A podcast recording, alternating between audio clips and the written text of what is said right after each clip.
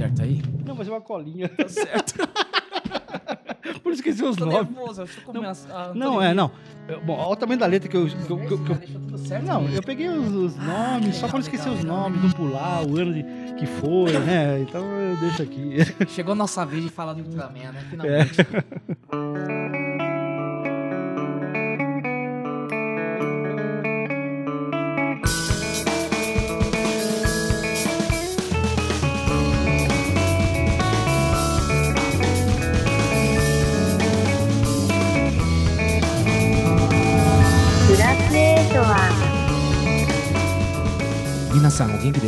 Mario Jun.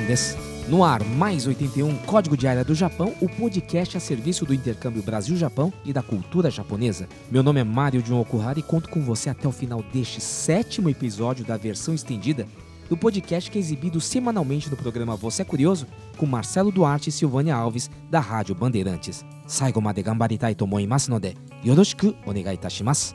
O Mais 81 Código de Área do Japão também está disponível no Spotify, iTunes, Deezer e SoundCloud, e também nos agregadores de podcast. Você digita Plus 81 e rapidamente você vai identificar esse nosso logo bacana, que é um amplificador fazendo alusão ao número 81, porque 81 é o código de área do Japão. E claro, temos o endereço também que facilita bastante a busca. É o www.plus81.com.br. Plus 81. Assim você será redirecionado na nossa plataforma de podcasts com todos os episódios que foram ao ar no programa Você é Curioso e também estas versões estendidas, né? Então vamos aos recados? Ah, eu, olha, eu vou pedir outra vinheta porque isso aí eu não gostei muito não, viu, produção? Eu achei legal, assim, lá da- do Agacho eu vi que ficou, mas não dava pra mudar não. Não, não. Põe de aeroporto. Tem aí? Põe de aeroporto. Eu gosto de aeroporto. Posso fazer de novo? Então vamos lá, então. vamos aos recados? Aí. Então agradeço a todos que curtiram o episódio, né, passado sobre o documentário da cineasta Renata Roger sobre esse doce muito tradicional do Japão, que é o agashi. Uma, uma conversa maravilhosa. Renata é uma simpatia, né, muito competente também. Então vocês podem rever então este episódio e também assistir o documentário da Renata que está no YouTube. Mando também um abraço a Fátima Kumi, mãe da querida Mariana Kumi. Ela mora no Japão. Um abraço a todos aí, viu, dona Fátima? Arigatou gozaimashita. A senhora sempre compartilhando os posts do Facebook, curtindo, então agradeço bastante. Quem está no Japão também, meu primo Shinobu Tamaki, meu Deus. Olha, ele, ele foi embora do Brasil no final dos anos 90 e nunca mais voltou. Casou, tem filhos, tudo mais. E olha, é um primo muito querido da família Miyake. Viu, Shinobu? Beijo pra você. E também preciso agradecer Ângelo Piovesan, que empresta os maravilhosos microfones para a qualidade deste podcast. Também ao editor-chefe do jornal Nikkei Shimbun, Masayuki Fukazawa, compartilhando sempre os episódios, os posts do Mais 81 Código de Área do Japão na página oficial do jornal Nikkei Shimbun no Facebook. Arigatou gozaimashita. Porque quem tem amigos tem podcast. E o episódio de hoje foi feito com muito, mas muito carinho mesmo, e também com um amigo muito especial. Inicialmente, programei esse episódio para o mês de outubro, mas, diante das surpresas que surgem durante o bate-papo, embalado pela emoção do Dia dos Pais, né, que foi mais ou menos nessa época que a gente gravou, eu resolvi adiantar para entrar nesse mês de agosto. Então espero que você goste deste podcast, assim como eu gostei de ter produzido. Fique conosco até o final, tá bom? Yoroshiku onegai itashimasu. Sassoku mairimashou. Censura livre. Censura livre. Era sempre anunciada antes de começar qualquer programa nos anos 80. Mesmo sem entender o significado daquela frase, pronunciada por diferentes locutores de cada emissora de TV, as crianças brasileiras acabavam decorando a sigla ZYB, autorizada pelo Ministério das Comunicações. Parecia uma eternidade, principalmente antes de começar Ultraman.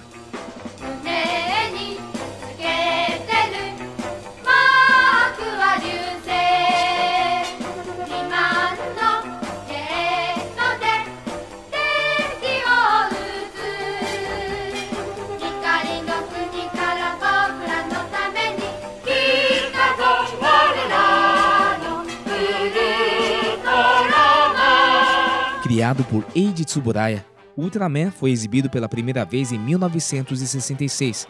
Chegou em terras brasileiras no final dos anos 60, alcançando sucesso meteórico.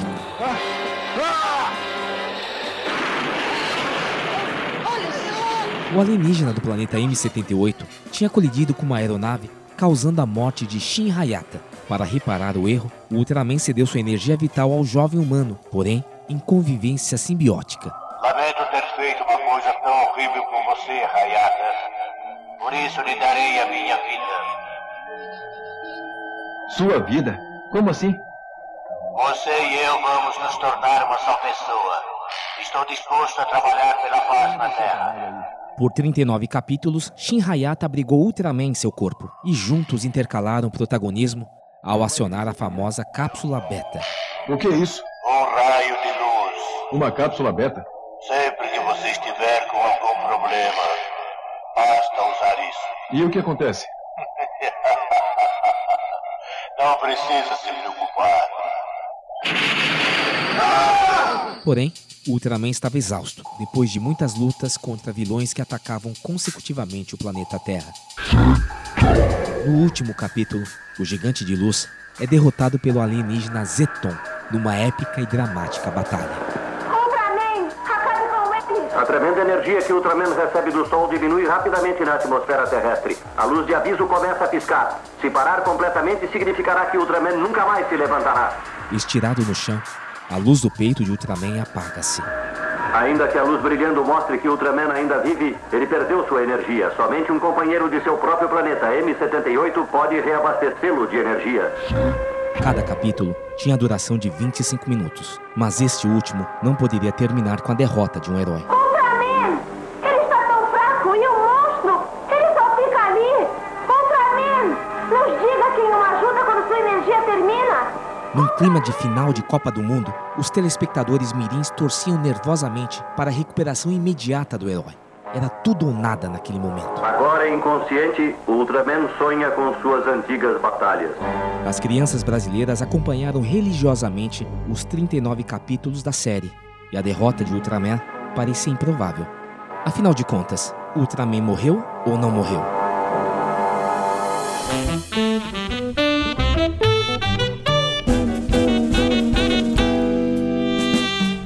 podcast Mais 81 Código de Área do Japão orgulhosamente apresenta Adeus, Adeus Ultraman, Ultraman, com arquiteto, publicitário e radialista Antônio Mir.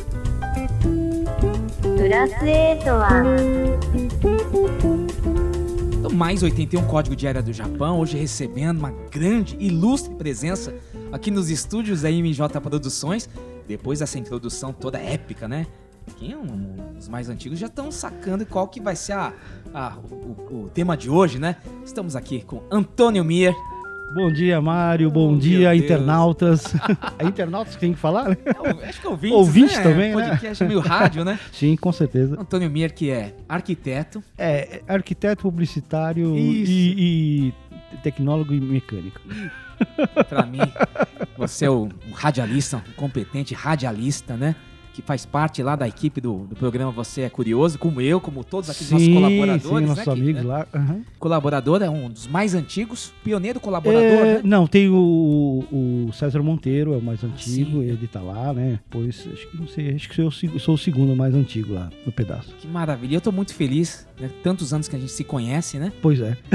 E sempre com essa com, com esse tema comum que sempre nos despertou essa paixão que é o Ultraman. Pô, com certeza. Né? Uma, uma hora tinha que render alguma coisa. Tinha Chegou sim. um dia. Tinha sim. Pra mim é um sonho, né? Você perfeito. é um dos grandes especialistas do, do personagem Ultraman no Brasil. Ah, não, acho que mas sim, não, não, não, não. Eu sou sim. colecionador, eu gosto, Então. tudo, mas não, Né? acho que tem gente mais. Pelo acervo que você tem, eu acho que eu considero eu- bastante, né? Eu tenho um acervo bem razoável, sim, mas eu não, não sou aquele, né, aquele fã assim, tão especial. Eu gosto, eu gosto mesmo. É uma série que me chamou muita atenção naquela época, gostava muito, sabe? Ou, entre outras, mas Ultraman foi aquela que marcou a gente, né? E assim a gente fala, você é um homem publicitário, arquiteto, mas é um homem de comunicação. O colaborador. Queria que você contasse um pouco essa história muito Tá. bonita que você tem com o programa Você Cuida, com o Marcelo Duarte e Silvânia Alves. Uhum. Mas você é um, um colaborador não só do programa, mas você é um colaborador da Rádio Bandeirantes. Tanto é que eu comentei aqui, o dia que um barão estava comentando.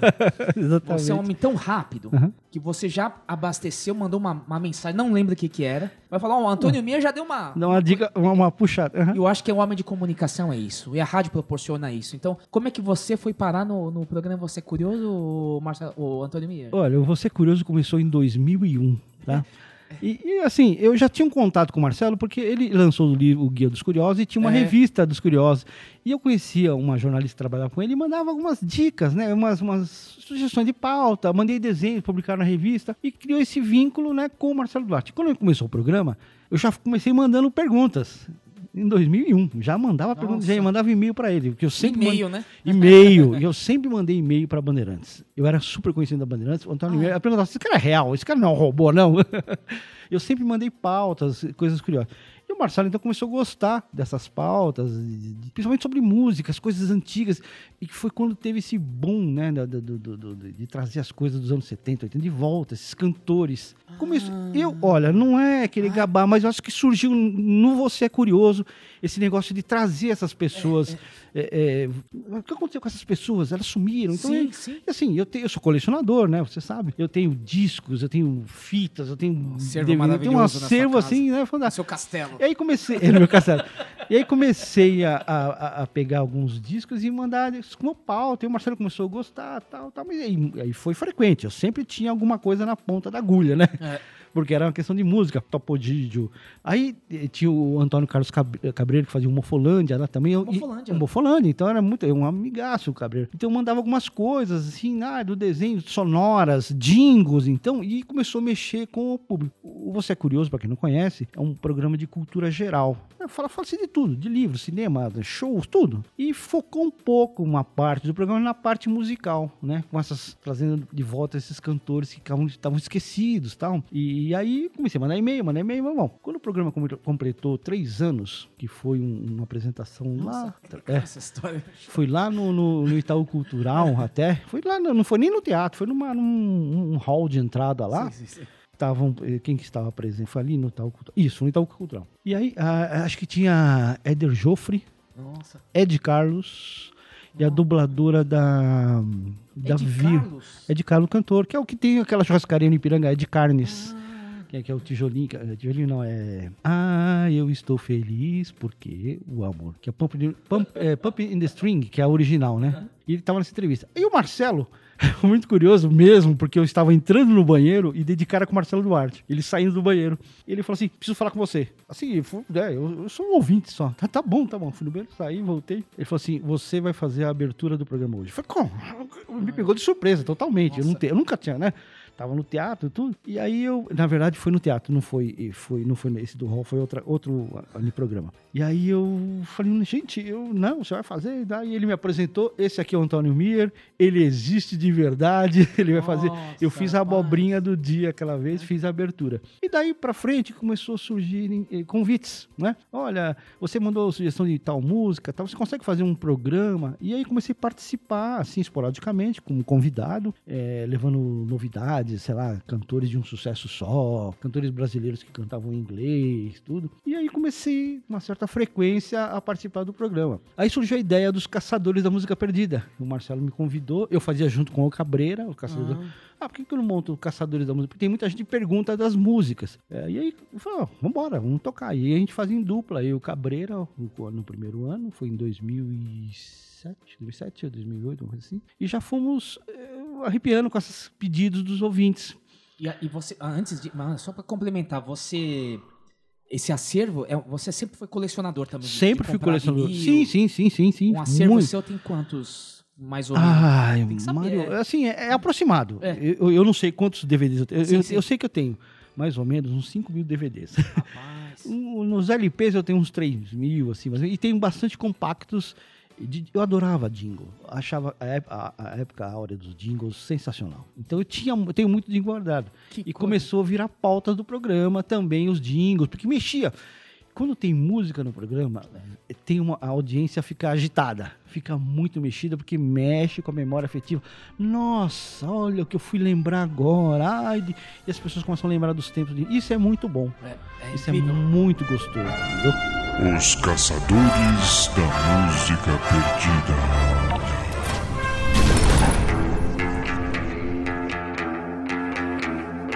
Vamos relembrar hoje os temas de abertura de alguns filmes e seriados policiais que invadiram as paradas musicais. Caçadores da Música Ah, é. Perdida. Esqueci de falar, você é o grande autor. O Caçador da Música Perdida. É, você é o Indiana Jones das músicas, Exatamente, né? vou fico garimpando É. pros ouvintes aí, tudo, né? Vou buscar as coisas lá no passado. Exatamente. Mexer com a memória das pessoas, assim como mexi com a, com a memória da sua mãe. Então, eu acho que o que acontece esse episódio foi naquela época do- dos 100 anos da imigração japonesa. Sim, sim, foi. 2008, né? 2008. Marcelo Duarte me procurou para fazer entrevista com a minha mãe, a Rosa Miyake. E ele, naquela ocasião, olha com... Agora dá para falar essas bastidores. né? Aham, Aí ele falou assim, Mário, você pode me mandar algumas coisas? Ah, mandei a abertura do Imagens do Japão. sim. É, é a, a, o Urashimataro, do Avari. Do Avari, claro, que é ó, aquelas coisas Célebre jingle. é, óbvias, né? Quando se, se trata de Rosa Miyake. Hum. Mas beleza. Eu, como produtor do, do Imagens do Japão, vivendo nessa área, estava já assim, já sei o que vai acontecer. Sabe quando você... Ah, mas aí agora eu tenho uma história de, bati- de bastidor. conta, conta, Mia. O Marcelo Duarte me ligou na sexta-feira de manhã, falando assim: olha, eu vou entrevistar a Rosa Miyake. Você tem alguma coisa aí sobre ela, de alguma música e tal? Falei, Marcelo, putz, eu tenho aqui assim na mão o jingle, né? E aquelas musiquinhas do Jovem Guarda, tá? Mas vou dar uma pesquisada e tal. E dei uma, uma busca na internet, achei um disco do Festival da Record, se não me engano, acho que era o terceiro Festival da Record, e tinha lá a música Uma Dúzia de Rosas, do, do Carlos Imperial. E Rosa Miyake cantando. Falei, ah, achei essa aqui, comentei com ele, falei, não, eu não tenho essa. Ah, vou gravar no pendrive e vou pra aí de manhã, levo e entrego pra você e tal. Fui, vamos, vamos bater um papo. Ela, porque ela vai autografar meu disquinho, é claro. eu Sim, tenho que ter meus é disquinhos. eu tenho o Até disquinho. filmei, Mia. Até filmou, você tava filmando É, tudo. E aí começamos o programa, o Marcos falou, ah, começa com essa música, uma música de rosas e tal. E a gente faz uma introdução ali de uns 15, 20 segundos, colocou aquela música, uma de rosas. Quando eu olho pra Rosa Miyake, chorando, emocionada, e eu fiquei olhando sem graça pro Marcelo, Não, que todo será- mundo. o que, que, que aconteceu? E o Marcelo falou, deixa a música tocar, não vamos falar nada, vamos pro intervalo. e foi, tocou aquela música inteirinha. Quero dar-lhe onze rosas nascidas no meu coração. São flores ainda botão, vão se abrir nesta minha canção. São as rosas de amor sem defeito que trago em meu peito, que é seu jardim. São Ela e você, as lágrimas, né? E eu vi que ela se emocionou e quando retornamos, ela falou: Nossa, eu estou procurando essa música há muito tempo e não tinha essa música. E eu peguei e dei o disco pra sua mãe na hora. Não, e foi uma coisa, Mia. Eu vi pela expressão dela que ela sentiu, um- ela tomou um susto. Sim, Ela não sim. lembrava mais dessa Sim, música. sim. E eu, sempre acompanhando. né? Minha mãe é artista, né? Uhum. Peso, sabe? Claro, É, tem que se controlar É, ali, tem né? Tem um controle emocional, que é uma parte legal de falar, né? Às vezes Uhum. o artista tem que é, levar isso ao telespectador, uma- um compromisso. Que Claro, claro. tem. E assim, por mais que você leve a, a- a emoção pro, pro telespectador, ouvinte, você também tem que se controlar, porque senão ah, todo mundo desaba. É, né? exatamente. Então eu vi a, a vida inteira minha mãe super controlada emocionalmente. Raras ocasiões, assim, de ver ela chorar. Mas raríssimas. E naquele momento, quando você proporciona isso, eu vejo isso, eu falei, meu Deus do céu, eu não acreditei nisso. Foi, uma- foi um momento tão emocionante. Foi, foi emocionante, foi emocionante. E, e aí a Silvana também, se percebi que a Silvana se emocionou também, sabe? E aí ela contou, falou, olha, foi uma surpresa. E Ela tinha feito uma entrevista com, com no programa Você é Curioso por telefone. Por telefone. Ah, é mais fácil. é, ninguém sim, sim, vendo. sim. Então, quando ela foi ao vivo lá, não conhecia Marcelo, a Silva, nem você. Nem eu, eu sentei o prazer, sentei por tudo bem. Eu sou... E ela tava em colha. eu já conhecia aquele, aquela Aham. coisa toda. Então, assim, pra ela desarmar daquele jeito como ela desarmou, é que a coisa foi forte. Foi forte. E, olha, foi muito legal participar desse momento. É, e eu- aí surgiu a nossa amizade É, também. Pois é, por isso assim, eu, queria, eu quero registrar esses meus agradecimentos a você. Muito obrigado, Essa- Essa imagina. gratidão é pra sempre. Com É- gravado, é- fica pra sempre. Essa é a ideia do Você Curioso também, quando o Marcelo me convoca para Ah. algumas entrevistas, fala, ah, vê se acha alguma coisa legal, porque o Você Curioso não é aquele programa de entrevistas, ah, olha, aqui tá o roteiro, você decora, É, a gente, a gente procura emocionar, e a gente sempre consegue, porque eu fico, eu- assim, eu não conheço, eu pesquiso só, não sou que eu, não sei das coisas, eu vou lá, pesquiso Hoje e, sabe, né? e Mário, nem tanto, Mário. Assim, eu sei, acumulou, né? eu acumulo, mas é assim, eu, eu, eu fico pegando os detalhezinhos. Digamos assim, é que você pega um disco, eu leio aquelas letrinhas que tem no disco para saber quem compôs, quem fez a versão. E aí eu vou buscar lá, e aí você começa a ver a informação e você começa a peneirar. E tem alguns detalhezinhos, que nem o próprio Moacir Franco. O Moacir Franco, eu, eu levei uma música do Ivan Cury, que, porque o, o que Ah, aconteceu? eu adoro ele. O, o Franco, ele, ele ajudou no palco, na montagem do palco lá né, na cidade dele, na montagem, e e o, Ivan Cury tava cantando essa música. E eu toquei a música pra ele. Ele adorou. Ele falou, nossa, você foi mexer lá no baú, porque eu lembro que eu tava arrumando, os, queria ganhar um dinheirinho, ajudava no palco. Então, assim, eu vou nos detalhezinhos. Ah, As pessoas não dão importância pro detalhe, mas a memória afetiva das pessoas, quando você mexe e as pessoas se abrem, é muito legal. e foi o que aconteceu com a sua mãe naquele dia. E- Olha, não, eu não sei tocar nada, eu gosto de música apenas, só ouço a música. Eu não sou colecionador de um cantor só, eu coleciono músicas. Putz, às vezes só tem um disco por causa de uma música, não é por causa do cantor, não. Tem gente que é fã, o cara tem né, quarto cheio de pôr. Não, não, eu gosto de música, eu, eu conheço um pouquinho de tudo. Eu gosto de um pouquinho de tudo pra pra ouvir, pra tocar, sabe? E não, não- a pesquisa é natural. É um negócio que assim, eu começo a pesquisa, vem um tema e eu vou lá, e aí eu vou buscar naquela entrelinha é que é o curioso. Mário, É. eu, eu, assim, eu tô com quase 60 anos, então eu peguei a época áurea, final dos anos 60, 70 e 80. É, para mim é o máximo, é o máximo do, do que aconteceu na cultura pop, na música, sabe? Assim, eu acho que Ô, sou muito feliz por isso. Apesar do tema de hoje ser um- um- uma ideia original de 1966, Uhum.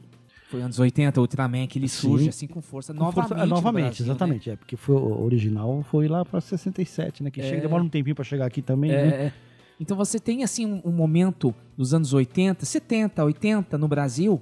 Acho que você deve ter abordado várias vezes também no Caçadores da, da Música Perdida. Uhum. Esses seriados japoneses que tanto fizeram parte da grade da, da televisão brasileira. Sim, sim.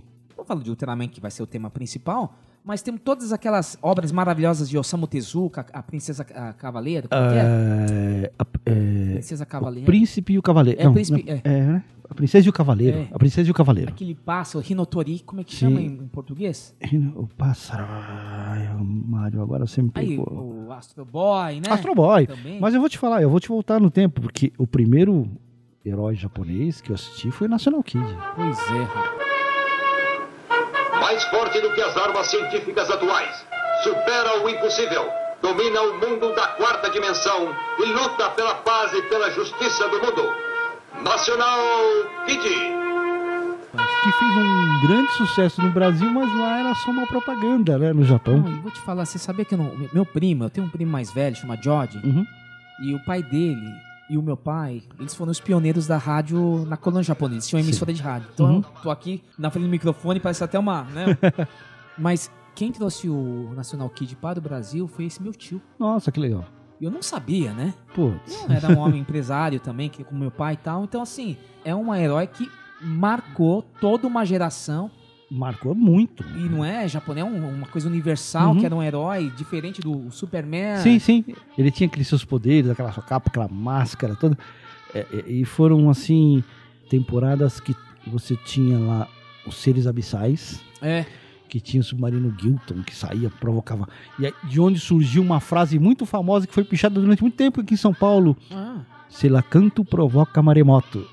Porque tinha os maremotos lá no, no- no- National Kid e, que diziam que era um selacanto que abanava o rabo e que provocava um maremoto. Então surgiu essa frase. Essa frase rodou São Paulo muito tempo pichada, sabe?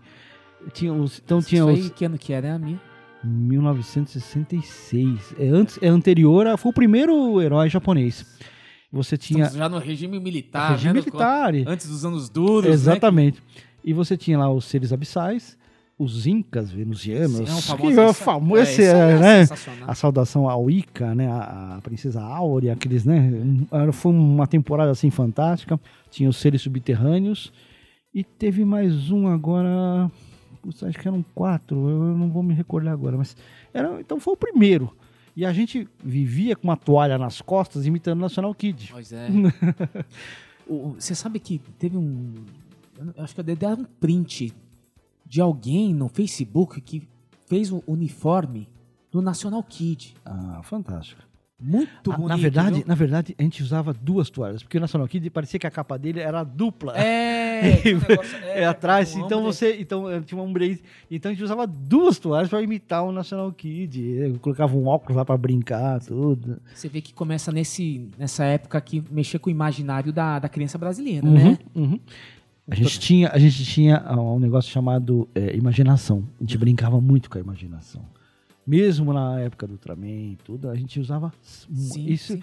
A imaginação era tudo, porque a gente não tinha. Hoje você tem, vai em qualquer lojinha e você compra de tudo, sabe? é. Então, Naquela época do, do Ultraman em 1966, o que, que tinha aqui de, de filme americano que tinha essa questão tecnológica? Era antes do Star Trek? Star Trek, ah, está- tá na faixa, o Star Trek é 66. eles- o Star Trek já vinha com Então, muito efeito. vinha- sim, eles tinham um orçamento É. fantástico. E ali não, era tudo.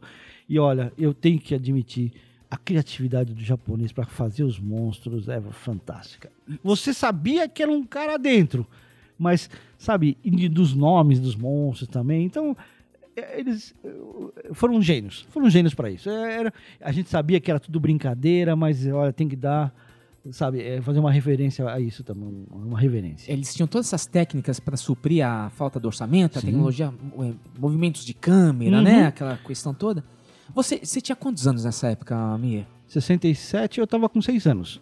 É que quando como- você assistiu, quando, você, quando chegou no Brasil, não era 66? Não, era. Chegou acho que em 67, 68. Porque acho que tudo vi. per- É perto. tudo pertinho, mas era. era- porque eu lembro que é, é, o, o Ultraman, se não me engano, era uma atração dos Astras. Que tinha a Márcia, Cardial, que, que era, foi a primeira Xuxa, vai? TV que era- Tupi.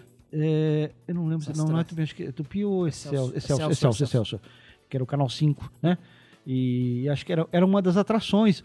Na verdade, começou com o National Kid, tá? Porque eu lembro que ela dava até um estojo chamado Albion de, de é verdade, lápis de cera que você e eles davam um papel com um desenho do, do National Kid, né? Ah, mesmo? Voltando só um pouquinho, da, saindo do Ultraman, que é, é, não era Ultraman, acho que ele foi depois só. Mas no começo era o National Kid. E eles davam uma canetinha, um, esses lápis para você pintar e ganhava um prêmio quem fizesse o melhor National Kid. Era a, a, a lápis Albion, era um, uma tentação aquilo lá, né? Nossa. Até pra, pra situar o ouvinte no contexto Uhum, sim. que a gente tá falando. Sim, né? claro. Porque hoje tem internet, mas pelo, amor Não de Deus. tinha internet. Tudo era TV. Era TV, o horário certinho, perdeu, perdeu e não. Hoje a gente fala, ó filho, não fica o dia inteiro no celular. Antigamente É. fala, não fica na frente Não da tinha televisão. televisão, exatamente. Mas se perdesse, acabou. É, Era uma, uma exibição só. Não É, tinha. é, exatamente. É que passou o episódio você perdeu. E Ultraman eu não perdia nunca. Também, assim, me impactou muito quando você fala da, da questão de você não poder rever. Eu lembro que passava. O Ultraman era na hora do almoço. Eu estudava à tarde. Isso, aham. Então comia lá e depois ia pra escola, né? Uhum. E depois veio o Ultra Seven, só, só pra fazer um parênteses do Ultra Seven, porque o Ultra Seven vai, vai valer um outro podcast. Sim, viu? pode, com certeza. Porque esse aí é, eu acho que o meu preferido.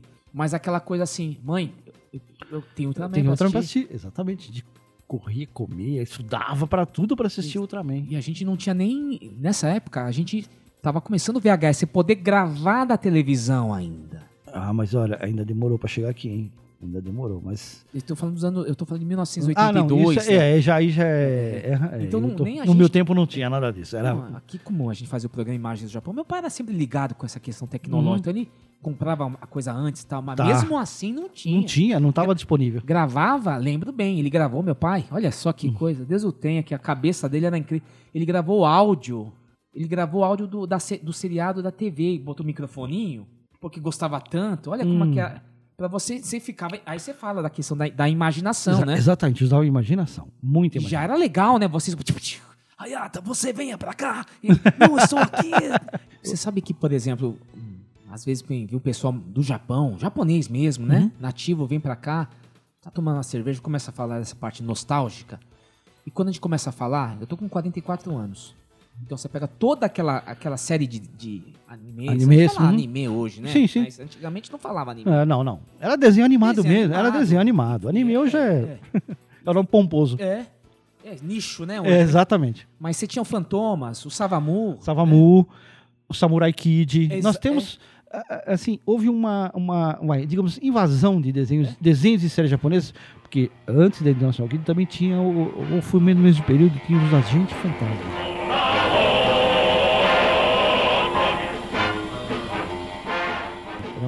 Série sensacional. Sim, sim. De ninjas, né? sim, sim, eram os ninjas, é, tipo Missão Impossível. É, só que Exato. eram ninjas. Então, é, então ti- tinha é, Agente Fantasma. Poucas pessoas lembram desse aí, hein? Meu primo. É, Ele- o- e você lembra do Príncipe e o Dinossauro?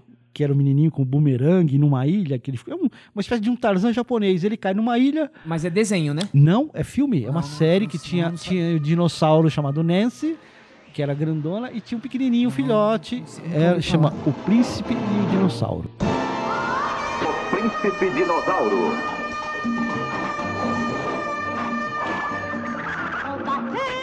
Olha só, vai ficar- Procura isso aí que ele tinha um bumerangue, meu. Tinha- é claro, tinha invasões, né? Eram extraterrestres que invadiam a Terra. E ele tinha um bumerangue, a gente brincava com cada cacetada de dava em É, alguém. não, bumerangue era tudo de bom. O bumerangue era muito. E ele tinha um bumerangue. Pesquise e você vai ver. Com os mais Sim, velhos. Príncipe e o dinossauro. Então, quando a gente tá com, com esse pessoal que vem do Japão, às vezes até o pessoal que tem essa faixa nossa, Tá. eles falam assim: como é que vocês sabem disso? Como é que você conhece? Porque isso aí, é- isso aí eles achavam que só passava Nossa, no, no Japão. No Japão. uhum. E gente, quando, quando começa a contar, eles começam a perceber, nossa, é legal que nesses papos de boteco você começa a abrir, né? Você Sim. tem tempo pra Uhum. você falar um monte É. de coisa. né? Aí você vai falar o nome do, do pessoal, às vezes, Spectrum Man quase deu briga. Falei, acho que o cara tava bêbado. É. Pô, Não, você mas- fica com raiva do cara. Fala, meu, você não sabe quem é o Spectrum Você não sabe quem é? Assim, que, que Planeta- planeta você veio? É, o planeta, meu, vocês foram os... Vai prever essa questão do, do- da discussão eu, eu cheguei. ambiente, é, meu. E eu você che- não sabe quem é, cara. eu cheguei até o Spectrum Man. Spectre-Man In a flash, like a flame Faster than a plane A mystery with a name Spectre-Man E aí você começa a ver que foi uma época muito frutífera do intercâmbio Brasil-Japão. Sim, sim. Você tem uma, uma- um boom né, de empresas anos 60, 70, então, com a época Geisel. Então você tem toda uma coisa assim Uhum. eh, favorável né, à questão do intercâmbio Brasil-Japão, principalmente cultural. Então Sim. cabe nessa, nessa, nesse contexto histórico Aham, falar né, disso aqui. E também, nessa época, a gente tinha também uma, uma questão da corrida espacial, né? Que tava em voga Muito. falar de espaço, Sim, né? Também, ele- né? O projeto Apollo estava em desenvolvimento, porque estavam a- a- até 69, eles teriam que lançar, o, o- o- colocar o homem na Lua, né? Então, é, e você vê muita coisa de, de- de- de espaço, do espaço dentro do próprio Ultraman. Algumas tecnologias que hoje é comum, vai. E algumas nem tanto, porque ainda são difíceis de serem executadas, que nem a, a nave da patrulha científica, era o VTOL, É, fazia um pouso e decolagem vertical, É, entendeu? é, É uma o nave Elon Musk fazendo isso aí. eles estão fazendo hoje, entendeu? Então, assim, a gente já tinha co- contato com isso, com os foguetes, com os radares, aquelas coisas todas, com tecnologia, né? A gente já tinha um contato com isso daí. Fala os de computadores. espaço, Aham. Fala de espaço, Fala- Homem à Lua, aquela Olha, coisa lu- toda. exato. E, cara, eu pegava ali, baixava um, um visorzinho e tava, puta, olha o espaço. É, é, é. Às 23 horas e 56 minutos do dia 20 de julho, as câmeras externas do módulo lunar registraram o momento em que Neil Armstrong toca o solo da Lua. O coração do comandante da Apollo estava dando 156 batidas por minuto.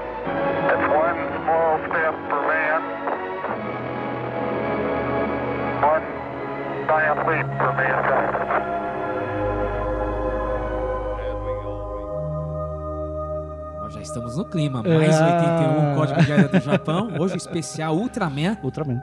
com Antônio Mier. Situando esse momento do mundo, impactou muito você? Como é que foi você, se você conseguir relembrar esse momento assim? Por que que marcou? O que que aconte- aconteceu no seu imaginário do garoto Antônio Mier? Olha, Mário. Toninho. É Toninho. Era o Toninho. É Toninho, Toninho. Daquele momento, né? Era, Mário, assim, é, isso fazia a, a- nossa imaginação ir longe, né? Então você ficava, depois que assistia um episódio, reproduzindo as aventuras, É verdade. sabe? Você Eu pegava caixinhas de papelão, fazia janelinha e tal, pra imitar as lutas da, da, da- da coisa. A gente brincava Não também. tinha brinquedo como Não hoje tinha tem. brinquedo, então a gente inventava e chamava todo mundo que gostava e ia brincar. Todo mundo queria ser o herói, queria ser o Ayata, porque, ah, é porque queria ser o Ultraman. Eu, eu hoje, eu analisando bem, sabe com quem que eu me identifico? Com Ido, né? Ide, que eles chamam, mas que tinha aqui a tradução como Ito. Eu não sei porquê. A, É. a versão brasileira ele era o Ito. É, é ID, né? Ide, Ide. Ele é o cientista, é o cara Não, cabeça. não, não, é aquele mais divertido. Mas é o Ah, é sim, sim, o sim. Que, mon- Que- monta os, os- Ele é um Não, não, era o. Arashi, hein? Era o Arashi que era o gordinho. Não, o Arashi era o. É da arma. Ah, então, então o Ito. ah, o, I- O Ito, o Ito é o magrinho. Esse é o cara o cabeça. É, então, e ele era as, as armas. Exatamente. Ele era muito engraçado. e Eu me identifico com ele. Sim. Um cara super divertido, alto astral. E eu gostava disso. E uma lição que fica. E uma. e- então, desculpa, e é um dos mais sérios, na verdade. E dos mais atrás sérios. dessa Atrás brincadeira da- toda. toda- exatamente. É o não- cara criativo, é o é, cara que. Não né? se engane, né? É, exatamente.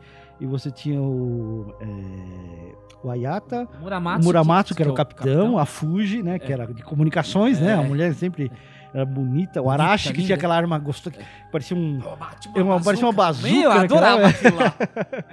Aí depois apareceu o, o, é, Roshino, que era o menino É, que, nossa. que dava. Então, e girava em torno daquilo. Mas o que, que era o Ultraman? Era o trabalho em equipe. Tinha, a equipe tinha que funcionar. O Ultraman só dava jeito nos monstros maiores lá É, tal. Porque é, ele acidentalmente veio parar na Terra, teve aquela colisão com a nave do, do Hayata. Eu vou falar Hayata porque era a tradução também, então não era nem Hayata. Você falou o japonês eu falo correto. Hayata. Hayata porque é japonês correto. Na época, as traduções, né, tinham suas, né? E ele falava Hayata mesmo. Por causa que o H não tinha som de R naquela É época, é. hoje tem. É, é. E, e assim, que a gente tinha os Baltons. Ah, né? os Baltons. né? Os Baltons, aquela risada. Eu falo pro meu- Oh, oh, oh, oh. É. eu falo pros meus filhos assim, o monstro do caranguejo. Você sabe que aquela, que aquela roupa eh, foi aproveitada de um outro filme, O Homem Lagosta. Ah, é verdade. O Homem Lagosta. Então, por isso que ele tem aquele formato. Mas aí que saiu o raio já não é coisa das, das lagostas. Você sabe que você fala dos monstros que são mais legais ainda, né? São, são O outro divertidíssimos. é legal, mas monstro é mais legal aqui, né? Eu acho muito interessante porque assim, a cultura do, no Japão, eles sempre levaram muito a sério o estudo dos insetos, Sim, sim, sim. animais. Uhum. Então você percebe essa, essa criatividade baseada Baseado nos. Exatamente. Tem muitos insetos ali É. também. Disfarçado, claro. É, aquelas caras, né? E aquelas, aqueles rostos que é bicho. É. E tinha. ah, ah, quer ver? Você, um que parecia. eh, eu não sei se você vai se lembrar. Tinha um chamado Zarabi. Que era. Ar- ar- o ardiloso, O né? ardiloso- Mestre dos disfarces. Mestre dos disfarces. O. Aquele, exatamente, o Zarabi. Era, era um vilão marcante. A gente tinha eh, o Dada, que era um- que ele roupa ficava- toda Ele ficava de. eh, No, no tamanho do ser humano. do ser Poucos, humano. hein? Então, é o Dada. Dadá, que, é. é Dada, né?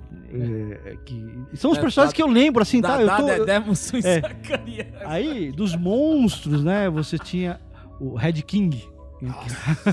São os clássicos do do- Dinossauro, dinossauro né? Que, Ele matou o Pigmon. Exatamente. Ele Então, teve dó, ele matou um monstro eu, te- eu tenho um. Pigmon, eu tenho um Pigmon que um vinil assim, deve ter uns, só uns 15 centímetros guardadinho, bonitinho. Aqui, A gente o Pigmon era criança. Era criança, era um balãozinho. bebezinho, exatamente, era um bebezinho, chorava. Aquele dia eu chorei tanto É. também, viu, quando ele morreu. Você, você tá contando esses monstros. Mais que os poderes da destruição, você vê como ele mexia com o nosso. com a, nossa consciência, com os nossos valores. Uhum. Zarabi é um enganador. Era um enganador, exatamente. Fala do Loki, né? Aham. Mas você- árabes já eram um enganador, É. sabe? É, para quem não conhece, né? A família Ultra, no Japão é gigantesca. Você tem, sei lá, quantos personagens. Eu não faço ideia mesmo, porque eu fiquei focado mesmo no, no Ultraman. E logo em seguida, quando ca- acabou a série Ultraman, veio o Ultra Seven. Foram as duas séries exibidas no Brasil. Mas antes ainda tinha o Ultra Q, É. que originou o. Ultraman. É. Os, os monstros que Os eram monstros usados. né? usados lá, porque eram histórias fantásticas, vai, um, um além da imaginação do Japão. E aí foram usados depois no Ultraman. Inclusive, já estamos entrando já né, no Já tema, né? A Fuji do, do, do- da, Da, do, da Patrulha Científica, Era do era do, do Q. É. Exatamente. Os monstros maravilhosos. Eu tô né? falando Q porque a gente falava É. Q no ar, você pode usar à vontade. era Q, É Q. era a tradução, a A versão abertura brasileira. é igualzinha. A abertura começa com Ultra Q, depois que passa pro Ultraman. Você vê uma, uma aposta da Tsuburaya, Sim. e até para você reaproveitar os monstros, a, a- a toda a estética, por Aham. uma questão orçamentária. a gente, hoje a gente consegue ter um olhar melhor para poder ver isso, né? Mas com muita criatividade, eles deram essa Ultra Q para o Ultraman. Você vê aquela máscara do Ultraman, que até no... no- Num dos primeiros episódios, ela derretia. de- é, Ela derretia. E olha, eu- hoje, hoje eu dou parabéns, porque assim, eu não usaria aquela máscara nunca. É tão claustrofóbica. Outro dia eu fui brincar com a máscara do Darth Vader. origi- Meu Deus do céu. Eu falei, então, e naquela época, estamos falando de 1966, holofotes, aquela roupa toda. Eu tenho uma máscara do Ultraman. É, nossa, é sufocante você vestir aquilo lá. O cara que era da, da patrulha científica ou do Esquadrão Ultra também fazia, era o ator que fazia Ultraman. Ultraman, sim. Aí você vê assim, e você vê um, é um, é o, pra ser Ultraman, não, não é um cara que era super malhado. Não, era um cara magrinho, era tinha magrinho. que ser magrinho pra exatamente. fazer Ultraman. Apesar de Ultraman ter, ter 40 metros, ele era um cara magrinho. magrinho. e ficar naquele, naquele latex, é- debaixo daquela iluminação. Uhum, não era pra qualquer um, não, viu? Grandes heróis, né? Grandes heróis mesmo. eu- eu vi fotos de bastidores, o cara sentado assim, transpirando, com a roupa dobrada assim na metade, né? Gente, Ultraman não é de verdade, tá? não Ele- sei, não sei. Quem vai ver, vai discutir se ele morreu ou não, a gente... E aí, ele transpirando, porque ele- os caras abanando com ventilador, segura aqueles ventiladores em cima dele pra poder respirar, porque o cara deve passar mal. É, Com certeza. um pioneiro, um pioneiro dessa questão tokusatsu, ficção científica no Japão, né? Porque assim, os grandes orçamentos sempre tiveram no, nos Sim, Estados mas Unidos. ele fazia com pouca coisa, né? Tem um episódio, aliás, um- acho que no último episódio tem uma, uma, uma cena da Terra, um satélite. Então você vê uma bola, o satélite contornando a Terra, Sim, assim, né? é clássico. Mas de- muito tosco o É. negócio, mas, sabe, é- era o que tinha pra época. E a gente entendia aquilo, olha, putz, o cara tá na Terra, tá em volta da Terra, tá no espaço. E você vê assim, o tempo todo você fala isso, mas o tempo todo nessa, nesse roteiro, entrando nessa parte né, de como é que foi, é feito também, toda uma questão de educação científica, de Sim. astronomia, né? Sim, sim, já a era passado. a isso, gente né? aprendia, a gente aprendia, sabe? Como é que você vai ter essa noção de fazer essa brincadeira do, do- É, então você, exatamente, sim, então hoje- você eh, pelos pelos, né, pela tecnologia, você sabe, aparece uma nave lá e uma nuvem embaixo, você sabe que a Terra tá rodando, mas É. naquele tempo não era assim. É, é, Então ele mostrava o satélite dando a volta na Terra, né, ele contornando aquele negócio. a- As naves, quando eram destruídas, você sabia, parecia um, um espoleta aquele negócio, né? Que eram coisas de uns 30 centímetros no máximo, mas era o que dava pro orçamento dele. E você vendo depois o making off das coisas e tal, você vê lá, eram coisas minúsculas. Então, tinha assim, co- coisas naves da palma da sua mão, tamanho da sua- da mão, assim, entendeu? E quando você foca aquilo lá, ele aparece os defeitos, aparece os fios, tudo. Mas a gente não dava bola pra isso. A gente curtia aquele momento. É o encanto, né? O encanto, o encanto, exatamente. Era o encanto. esse pessoal da, dos roteiristas, eles tiveram um, um trabalho muito grande, porque assim, se você não tem orçamento, você não tem tecnologia, você tem que investir em roteiro, você tem que investir em bons personagens, em boas E- tramas, né? E em criatividade pra fazer tudo isso. E criatividade. E aí eu- a gente falou do Pigmon, que é esse monstro criança, Uhum. que ah, eles- esses, esses elementos que eles colocam assim, é um monstro que ele é feio, na Sim, verdade. Sim. Mas ele segurando uma, uma bexiga. Olha, ele faz isso porque aí você sabe que ele é criança. Criança ainda, é ele um mexe bebê. com a afetividade, com o sentimento da criança de uma maneira tão forte. Então, e, e- e transmitir isso, você mostrar a morte, a violência, Uhum. toda a, enganação, o, cara, o mon- monstro com mau caráter, o bem e o mal, você colocar todos esses elementos dentro do roteiro, é, um- é um dos, também um dos grandes triunfos da, da, da Tsuburaya, Uhum. porque assim, não é o herói clássico que a gente conhecia, que foi invencível, né? Porque Uhum. assim, Superman nasceu com os poderes. É, Homem de Ferro é bilionário. Sabe aquelas Sim, sim, coisas? sim, sim. Capitão América, você tem um super soro. Não. Você vê, é um alienígena, mas ele, ele, você tem uma aprovação, você fica vendo a evolução. Não, o herói japonês normalmente é assim, ele tem um treinamento. Sim, ele tem sim. que pra chegar, virar o bambambam bam, bam do espaço. Ele rala pra caramba. Uhum. E ele tem momentos que você lida com sentimentos humanos. E vou te, vou te contar mais um episódio. Tinha acho que um chamado Estrela Azul, se não me falha a memória, que era um efeito que essa estrela dava nos desenhos que as crianças faziam numa manilha. E numa noite elas desenharam um monstro assim, meio. eh, Era um monstro bem tosco até, bem simples. Eu lembro. e ele e esse monstro ganhou vida. e Ultraman Eu lembro. Nossa apareceu pra destruir o monstro. Senhora! E as crianças não deixaram. Isso foi, isso foi assunto na escola que eu lembro. Aham. Porque a- o, o legal é, é o Facebook de hoje. É né? o Facebook. Facebook era na Aham, classe. exatamente. Tinha- Você viu o que aconteceu. E Exatamente. você vê a temperatura aumentar nesses momentos aqui. É e, verdade. e as crianças não deixaram o Ultraman É, matar é, um monstro. é, é, e ele levou embora pro espaço. E as crianças estavam tristes. E ele mostrou onde é que o monstro estava. E, céu. e tinha o cemitério dos monstros, né? Esse foi no penúltimo episódio que tem, tinha dos Ah, é? monstros. Que tem até, inclusive, Nossa, é, que por acaso, por acaso um dos monstros vem num foguete que eles estavam mandando corrida espacial, um É. foguete para a Lua, e por acaso bate no monstro e volta o foguete para a Terra com um monstro que era um esqueleto, na verdade, era um fantasma que ficou aqui na, caiu aqui na Terra. Só que ele queria voltar, ele não queria, né? é, é. Ele já tinha brigado com, o Ultraman, com o Ultraman, ou não, ou não tinha, não lembro se já tinha. Não, tinha um que não era. Tinha, esse já tinha brigado. E foi levado para o espaço e virou um osso, né? Lá no É, espaço, é. no cemitério dos monstros. Eu lembro, é muito, muito E aí ele- chocante, né? Aí ele tenta voltar. E até tem uma cena cômica que o monstro tá ali esperando. Eles estão. Eles falam, ah, vamos mudar, mudar um foguete, fazer um foguete ultra para Ele, ele segura o ele foguete. segurando é o foguete para ir embora. E ele tá assim num deserto, andando, chutando a terra com caramba, É, que tem- demora. dá Muito cômico, né? E aí ele volta pro espaço e elas têm uma das frases mais célebres desse filme que diz o Nossa. cemitério dos monstros, onde eles podem viver em paz. Eu- Meu, isso aí, pra gente que era criança, mexia. Mexia com o emocional da Muito. gente, a gente sabia. Então, e Ultraman tinha os sentimentos também. Ele destruiu muitos monstros. É claro, os maldosos foram Claro. viraram pedaço, mas e ele sempre levava pro espaço. Mas ele Você tinha o lado cemitério, você viu É. vários que estavam lá. Exatamente. Você, você sabia que lá dentro batia o coração do Ayata, que tornava ele humano. É. E você tinha que trabalhar em equipe para funcionar.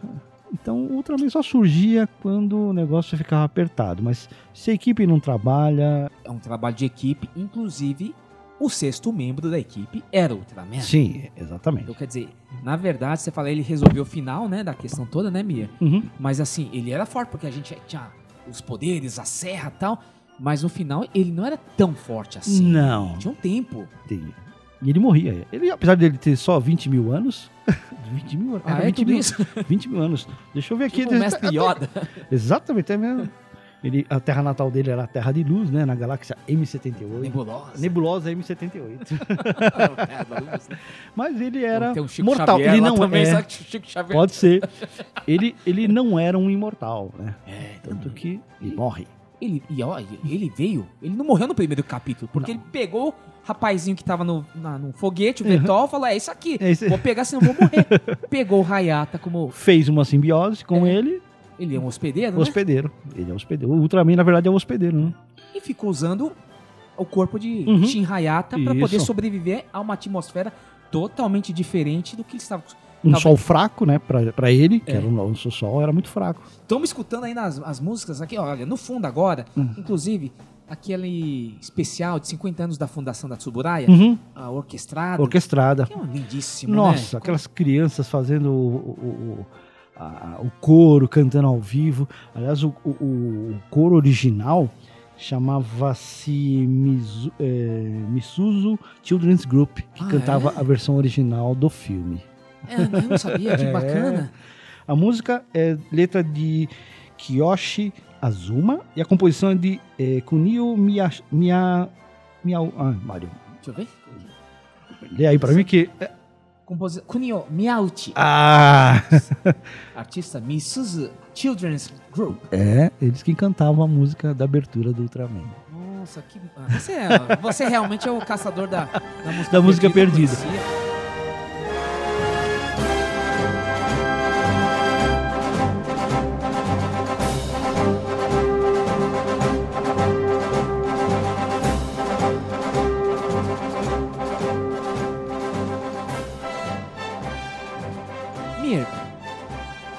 Nesse segundo, segundo bloco a gente vai falar desse último capítulo que eu acho que ele é muito marcante. Ele Sim. foge toda dessa curva de roteiro da jornada do herói, Uhum. consagrada do Joseph Campbell, Sim, aquela sim. coisa toda. Mas antes disso eu queria uma, uma opinião sua.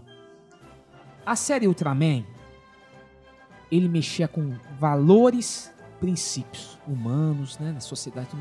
Era isso. Ela ensinava a criança brasileira na época nas questões de caráter. Como é que você olha isso hoje? Mário, eu, eu, eu creio que sim, mexia com os valores da criança, sim. Mexia. Eu, eu aprendi muita coisa. A gente não, sa não saía fazendo maldade, sabe? E a gente via aquilo como uma. é, era uma lição, era uma lição pra gente, sabe? Ah, vai, assiste televisão. Não, era uma lição. A gente tinha valores, princípios, né? E tinha emoções. Elas mexiam com as nossas emoções. Sabe? Eu, eu falava, ah, eu chorei por causa do. Eu chorei, chorei Sim, em muitos então, filmes. Chorei quando o monstro morreu, Sim. sabe? E, e- e aquilo mexia com você. Então, eu acho que sim, foi muito importante a série. A gente, na escola, a gente sabia quem chorou é porque tinha visto um. A gente sabia quem chorou porque. Não é porque brigou, não. A gente sabia Não. porque tinha assistido Ultraman. Tinha assistido né? o filme É. e discutia e É, chorava quando é, discutia. Exatamente. Ninguém tinha vergonha, né? Não, momento. não tinha, não tinha. É, ensinou muito, sim, É. ensinou muito. Até que chegamos onde temos que chegar nesse segundo bloco, que como é que acaba essa série.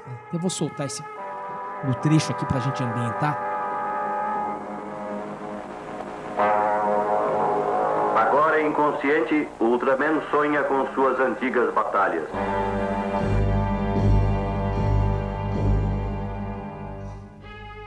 Pois é, Mia. Você vê, nesse último capítulo, tudo que começa tem uma hora que o Ultraman tinha que voltar. Pra, M, pra galáxia, pra a Terra da Luz. É. Até porque a, a Tsuburaya também não sabia que qual o destino. Uhum. Qual, ela não é enorme Sim, sucesso. sim, sim. Marcou toda uma geração no Japão, aquela coisa toda. E de repente, ele tem que terminar. Foi um sucesso. E como é que terminaria isso? O Ultraman tem quantos minutos? Ele tem três minutos Três minutos de energia. energia, né? na Terra. Tem, um- tem uma lâmpada na, Uhum, no peito dele, né? que, fica azul, que é azul, depois começa a piscar, fica Piscar, vermelhinha. A gente via sempre em preto e branco, lembrando disso. Era preto e branco, não tinha nada de cores, não, viu? E aí você. É engraçado, até o. Quando fiz- fizeram o Homem, Homem, Homem de Ferro 3, Uhum. que o Tony Stark cai, que eu também gosto de Sim. Marvel, né? Tem uma lâmpada dele começa a tocar. Fizeram na época Uhum. um comentário nerd Né. sobre essa referência junto com o Ultraman, né? Uma, uma homenagem. né? Mas aí, o Ultraman tenta de tudo, usa todos os seus raios clássicos, né? A serra e tal. Ele não conseguia derrotar esse monstro chamado Zeton. Zeton Zed, né? É um monstro barato. pros meus É. filhos, parece uma barata, Parecia uma barata mesmo. E aí é aquele clássico, ele, a batalha final, aquele cenário que é a sede. A sede lá pra gente que tá em chamas. É, nossa. Que foi invadida, né? E tá em chamas, porque naquele episódio a Terra é invadida, uma frota de discos chega na Terra e o Zé tá lá e eles invadem o quartel-general e botam, colocam fogo, sabe? Eles disfarçam de cientista, vai lá e eh, tenta esganar a, a Fuji É. e tudo, né? E colocam fogo dentro da sede e, e acontece a batalha ali. E você, e você, né, fica, caramba, já teve tantos personagens que podiam ter matado o Ultraman, né? Sim. E foi um negócio assim tão simples. E ele se protegia dos raios, rebateu e o Ultraman perdeu as forças. E aí ele cai. E uma, uma raça alienígena que estudou muito o Ultraman, né? Sim, segundo né, o filme, 40 anos estudando o Ultraman pra fazer esse episódio. Pra chegar e derrotar o Ultraman. Derrotar. E derrotar. Uhum. E o Ultraman no final cai. Cai. Cai e morre. Ele morre mesmo, que a discussão é essa. Morreu porque lá no Facebook eu tô em vários grupos ligados aos anos 80, a era Showa, né? Uhum. Essas coisas todas. E muito ligado aos tokusatsu Uhum, animes. Sim. Essa discussão da morte do Ultraman virou um post muito comentado. Não sabia tamanha paixão, né, dos japoneses, assim, dessa maneira. Tem uns que não admitem, né? Claro, né? Pra acabar com a infância dele. Morreu ou não morreu, Mia? Eu acho que ele morreu sim, porque ele Também perdeu acho. todas as energias. Na fim, aquela, aquela fonte dele, ela acaba se. É assim, naquela época eu olhava aquilo ali e falei, nossa, estourou a lâmpadazinha, saiu, tá, tá vazando a energia dele, né? É, E hoje você vê, você vê que é um papel celofane amassadinho em cima da lâmpada. Mas no preto e branco não parecia, parecia um negócio vazando da lâmpada. Ah, né? era assim? Era assim. sensacional. É, eu, eu parei, eu fiquei olhando aqui e falei, gente, que coisa né, mais simples. Mas aquilo me impressionou, sabe? Né, barulho, E aí ele né? parou tudo até que a chegada do Zoff, que vem lá da galáxia, pra levar o Ultraman embora. O irmão mais velho, né? O irmão mais velho vem pra, pra recuperar o corpo, né? Ele morreu, ele morreu. Ah, mas ele. E aí? Ele falou, não, ele morreu, mas o Zoff con- conversa com ele. O Zoff trouxe uma cápsula de energia. Só que ele tinha que dar, devolver a vida para o Ayata. Ele tinha que devolver, porque ele falou que, que ele gostava muito do Ayata, que ele gostava muito do povo da Terra. Mas ele então ele tinha que escolher ou ir embora e, e- ou, e deixar o Ayata vivo ou ficar, né? E acabou, ele morreu mesmo. Ou seja, ele tinha que se despedir de Ele tinha, que nós. se, ele tinha que se despedir de nós. E ele então deu a cápsula pro Ayata voltar à vida, né? No fim, o Ayata não se lembrava de mais nada. E aí ele, o Zoff leva e ressuscita o Ultraman na volta para casa. Né? Lá na metade do caminho, ele ressuscita o Ultraman. Que é onde ele podia res- receber essa energia para ser ressuscitado. Mas ele morreu, efetivamente. Eu vi tudo. Você agiu bem em combate contra agressões diabólicas. Devido à sua boa ficha, não vejo razão para negar o seu pedido. A permissão está dada.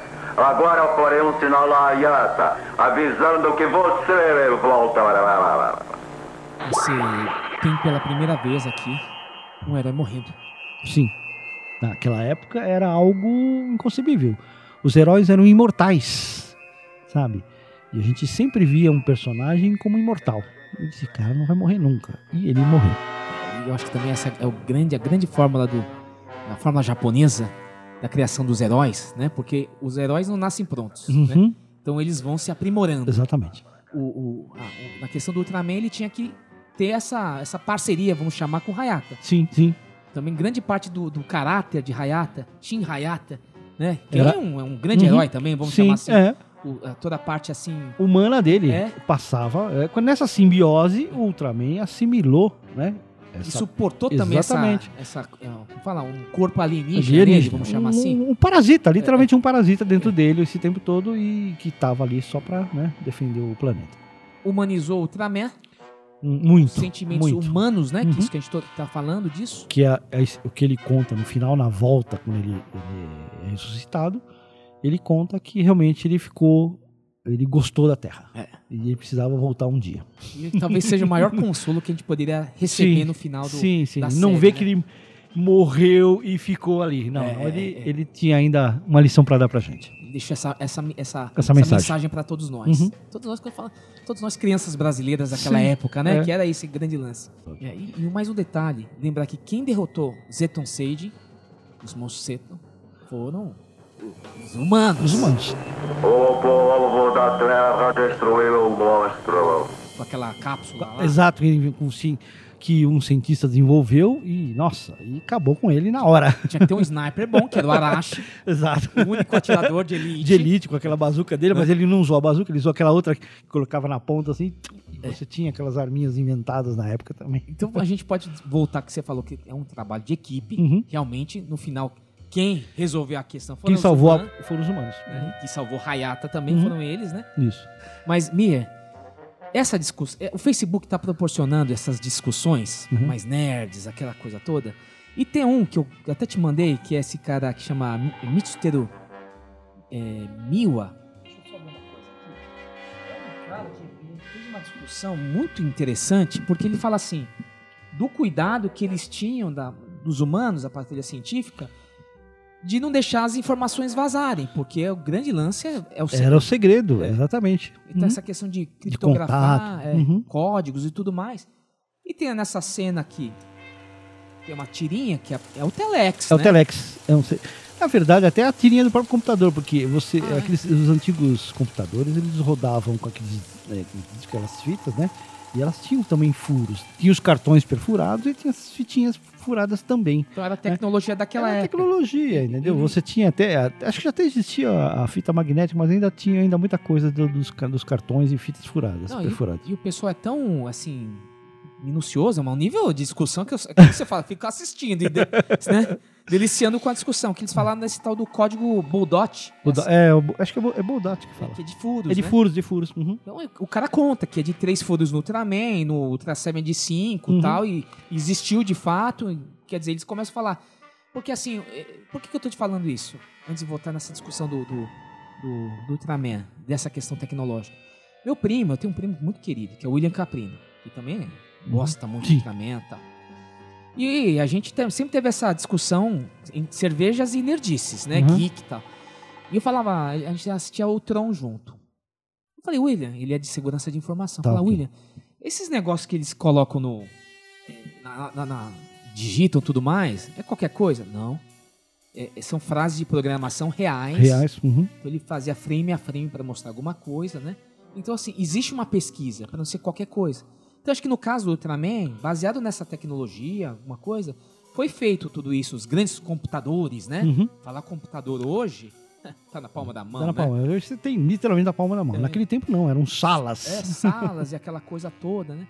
E aí tem mais um cara, muito louco, que ele fala assim que é, para você despistar os alienígenas, não sei o quê, tinha uma, uma tecnologia, deixa eu ver aqui, ah, fala meio de armazenamento magnético e tal, mas o cara levantou uma questão de tubos de vácuo que foi utilizado nos caças MiG-25 russos. E o cara lembrou de um incidente no Japão. Eu vou colocar nesse. E toda vez que eu, Então. comenta, eu fico fazendo essas intervenções. Aham. Que é um caça russo que entrou no, no espaço aéreo e aterrissou no aeroporto de Hakodate em 1970. E ninguém detectou. Enquanto os Estados Unidos estavam querendo fazer lá os Blackbirds, a vida tal, um negócio lá naquela. Sim, sim, sim, os, os aviões espiões. E os caras entraram. E, Com um avião MiG. é. Fizeram a, é, a engenharia reversa Aham. para descobrir aquela tecnologia. Então, assim, uma questão do Ultraman levantou todos esses episódios. Aí eu falei, putz, era o que o Japão estava vivendo naquela época. Porque a gente tem uma.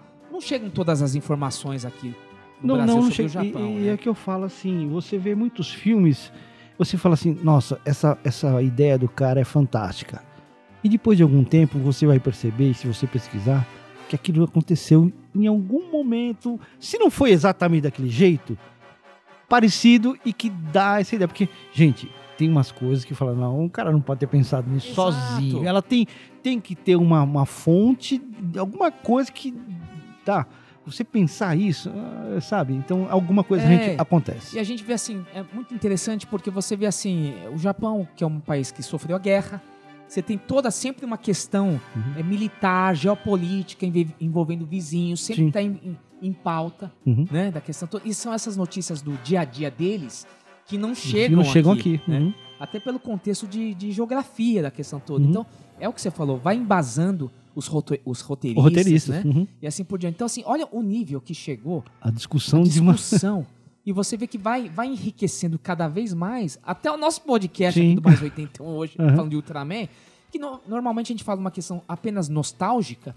E Mas- não, e tem muito mais coisas embutidas nisso. E acho que deve ter muito mais além, porque você deve ter livros, mais livros especializados, né? Uhum. Sobre essa questão do Ultraman.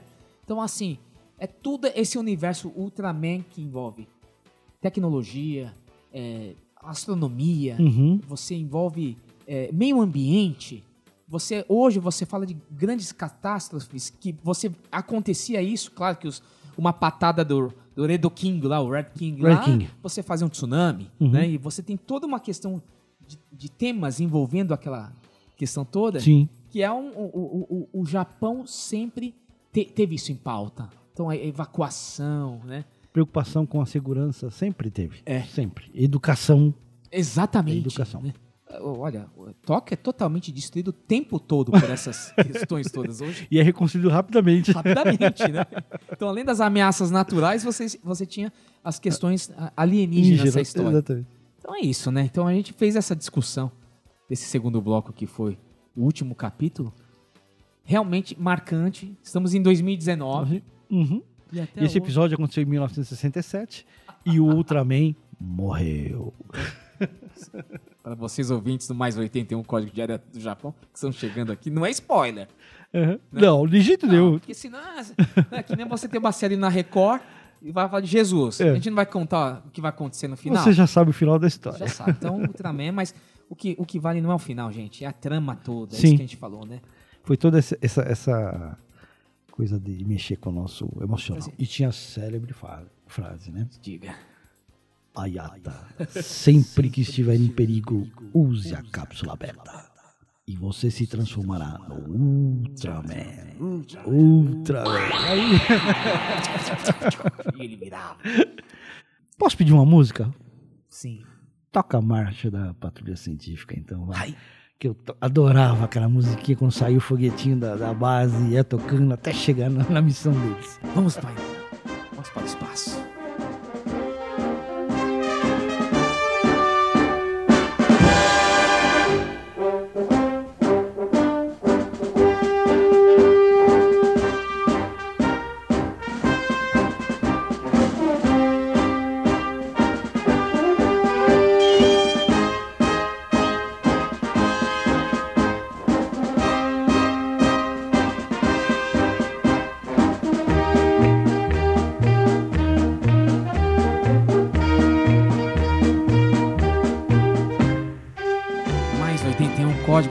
Japão. Tema delicioso. Muito vídeo. bom, né? É, Relembrando as coisas do meu tempo de criança. É, uma, esse é um momento delicioso que eu estou aqui com o Antônio Mir, que é arquiteto, publicitário, radialista, Radialista, tudo.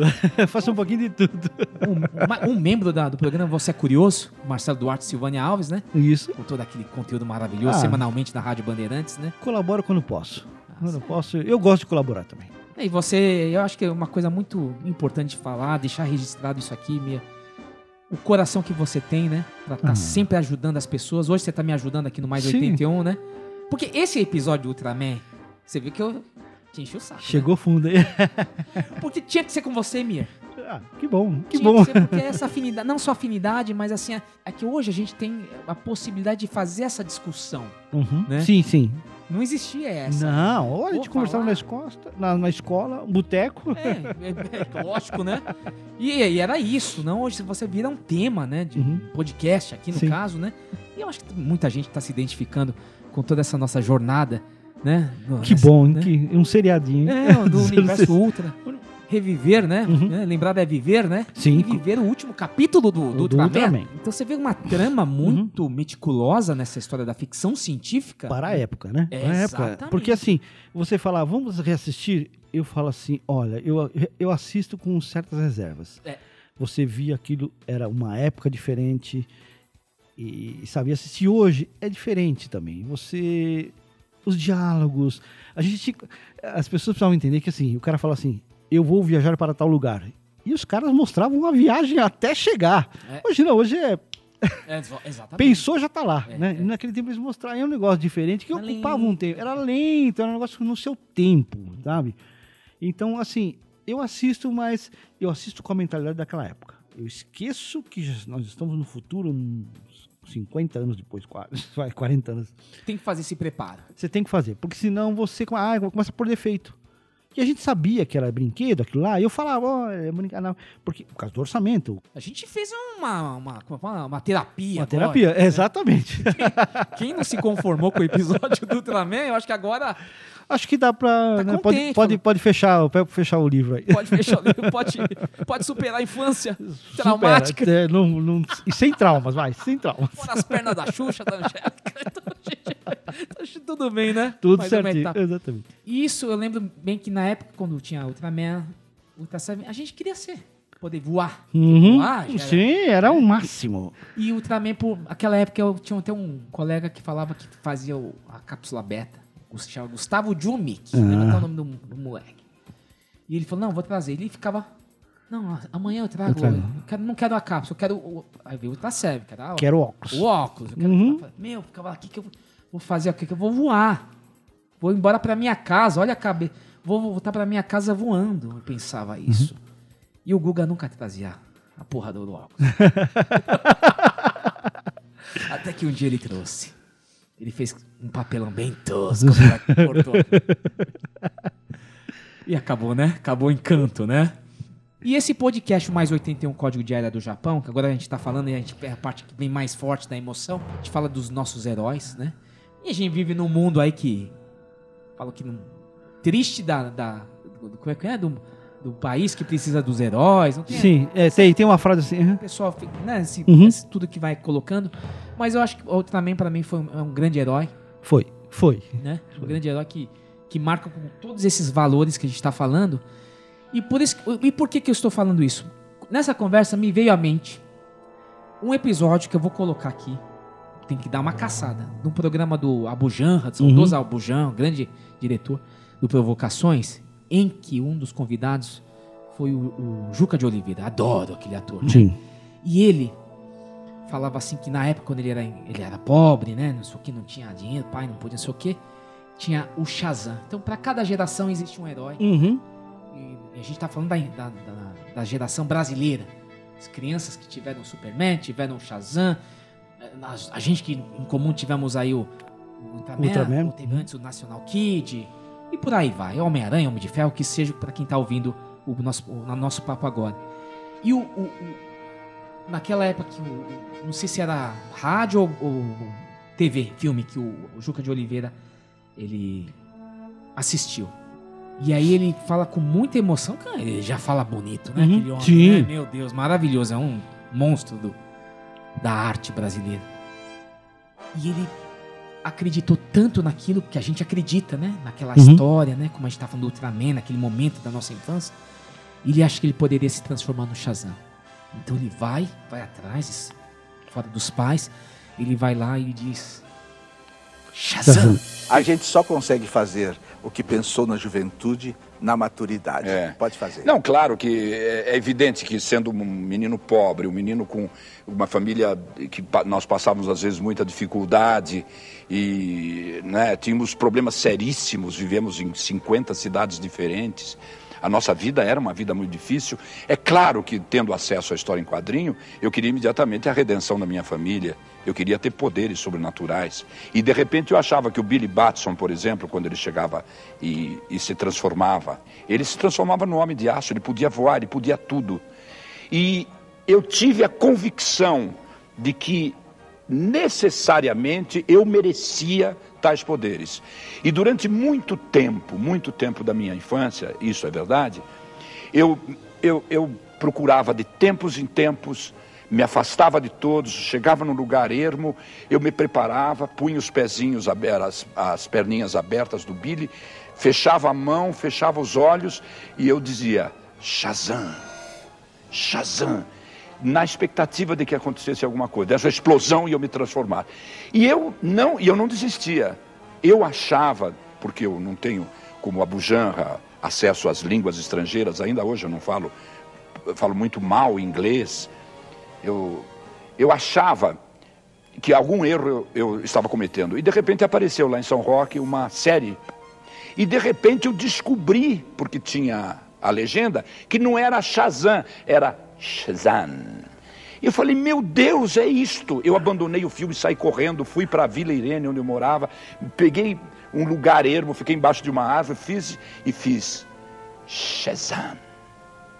E não aconteceu nada.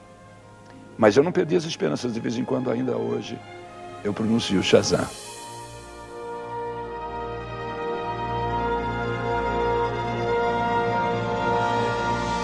Então, eu acho que assim, o grande lance desse. Já estamos no final do, desse podcast Mais 81, especial Ultraman, que é.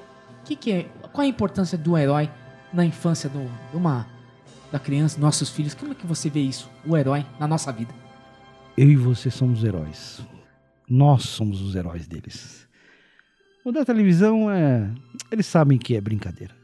A gente que sustenta, a gente que cuida, que educa, que somos os verdadeiros heróis. Essa é a mensagem. E a gente não faz. A gente só faz. Não só pela obrigação, mas pelo amor, né? Pelo amor aos filhos. Pelo amor aos filhos. Sempre. Então, o herói pode ser qualquer um. Mas eu, você, cada pai é o verdadeiro herói. Isso é que tem que guardar. E ficar na, na- na- na mensagem. Então, nesse mês, com muita emoção. Com muita emoção, nossa. com muita emoção, eu. Estamos aqui já nesse final aqui do Mais 81 Código de Área do Japão, com essa mensagem muito linda, que seja também uma homenagem a todos os pais, mães, que proporcionam esse heroísmo, né? Isso. Que é cuidar, Cuidar. Uhum. educar, né? Com amor. E para que, que a gente quer que eles voem para o mundo? Aham. Que sejam esses Que heróis. sejam os heróis no futuro. Ah, Mia. Muito obrigado. Gente- Imagina, que é isso, aqui mano, é um o papo prazer. aqui sempre acaba com uma surpresa e você, com muita profundidade e sabedoria, sempre trazendo isso. Não é à toa que você tá lá, muito querido pelo Marcelo Duarte, pela Silvana Alves e por todos lá da, da Rádio Bandeirantes. Que bom, muito obrigado. programa. Quero agradecer, Mir, É um prazer. Quando precisar de mais uns papos. Aí do vai ter o do Ultra Seven, viu? Porque Ah, então tá bom. eu acho que é uma coisa... Olha, eu não queria contar esse segredo agora, mas já vou dar um spoiler. Eu sou Ultra Seven. Caiu a casa toda aqui. Eu pensei que era o Dan Bosch. Não. Eu sou o, o nacional. Tá certo. Eu quero registrar aqui meu agradecimento, não só por você ter vindo aqui. Imagina, mano. Foi um prazer, foi um né? prazer mesmo. Muito homem ocupado. Quando bicha, precisar, né? a gente tá por aí. Alguma, mais um recado, um abraço. Abraço, gente, e até breve que eu vou voltar. Antônio Mier, semanalmente no programa Você é Curioso, com Marcelo Duarte e Silvânia Alves, no Dial 90.9 FM e a M 840 kHz São Paulo. São Paulo. Né? E com uma página no Facebook dos Caçadores da Música Perdida, onde eu coloco as músicas perdidas todo Ah, legal. dia posso, e também coloco os boletins Eu vou também. botar o link aqui. Ah, perfeito, também. pode colocar. É, pode é fácil achar no Facebook? Fácil, fácil, assim, fácil. Pra quem tá Caçadores da Música Perdida, barra facebook.com. semanalmente Antônio Mier no programa. Olha, você acha que é o contrário. Eu nunca escrevo. Acho que é facebook.com barra Ah, Caçadores da Música Perdida. Só procurar, né? Só Bom, procurar. vai estar o link aqui pra quem tá ouvindo. Então, sim, você, então, sucesso lá no programa Você é Curioso, da Rádio Bandeirantes. Muito obrigado. Né? Antônio Mir, muito obrigado pelo seu tempo, pela sua disposição, pelo seu compromisso, porque o nosso dilema é esse, né? Sim. Yakusokumamoto. Exatamente. E a você, ouvinte, que nos ouviu até agora, obrigado pelo seu prestígio. Um abraço a todos. Um abraço e muito obrigado também. Gokigenyo. Sayonara. Sayonara.「